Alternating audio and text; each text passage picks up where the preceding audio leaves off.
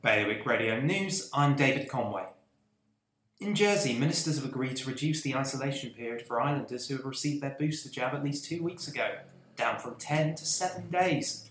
The new measures apply to under 12s and will include a requirement for two negative lateral flow tests on day 6 and day 7.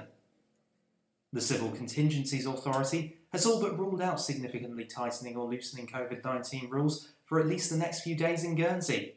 Deputy Peter Ferbrache said that the authority has no plans at all to reintroduce stricter border controls or go into a circuit breaker lockdown.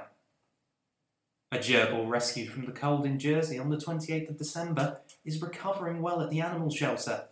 The yet unnamed animal was found near Binns by an islander and brought to the JSPCA. And a complainant referred to an organisation representing patient perspectives in Guernsey has been unable to contact or find any information on it since being told about it 11 months ago.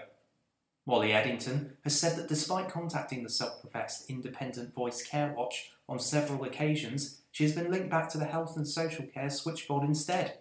A government spokesperson said that Care Watch has been meeting regularly since 2018, but the COVID had impacted the ability to respond to inquiries.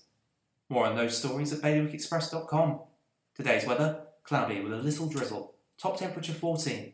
Bailiwick Radio News.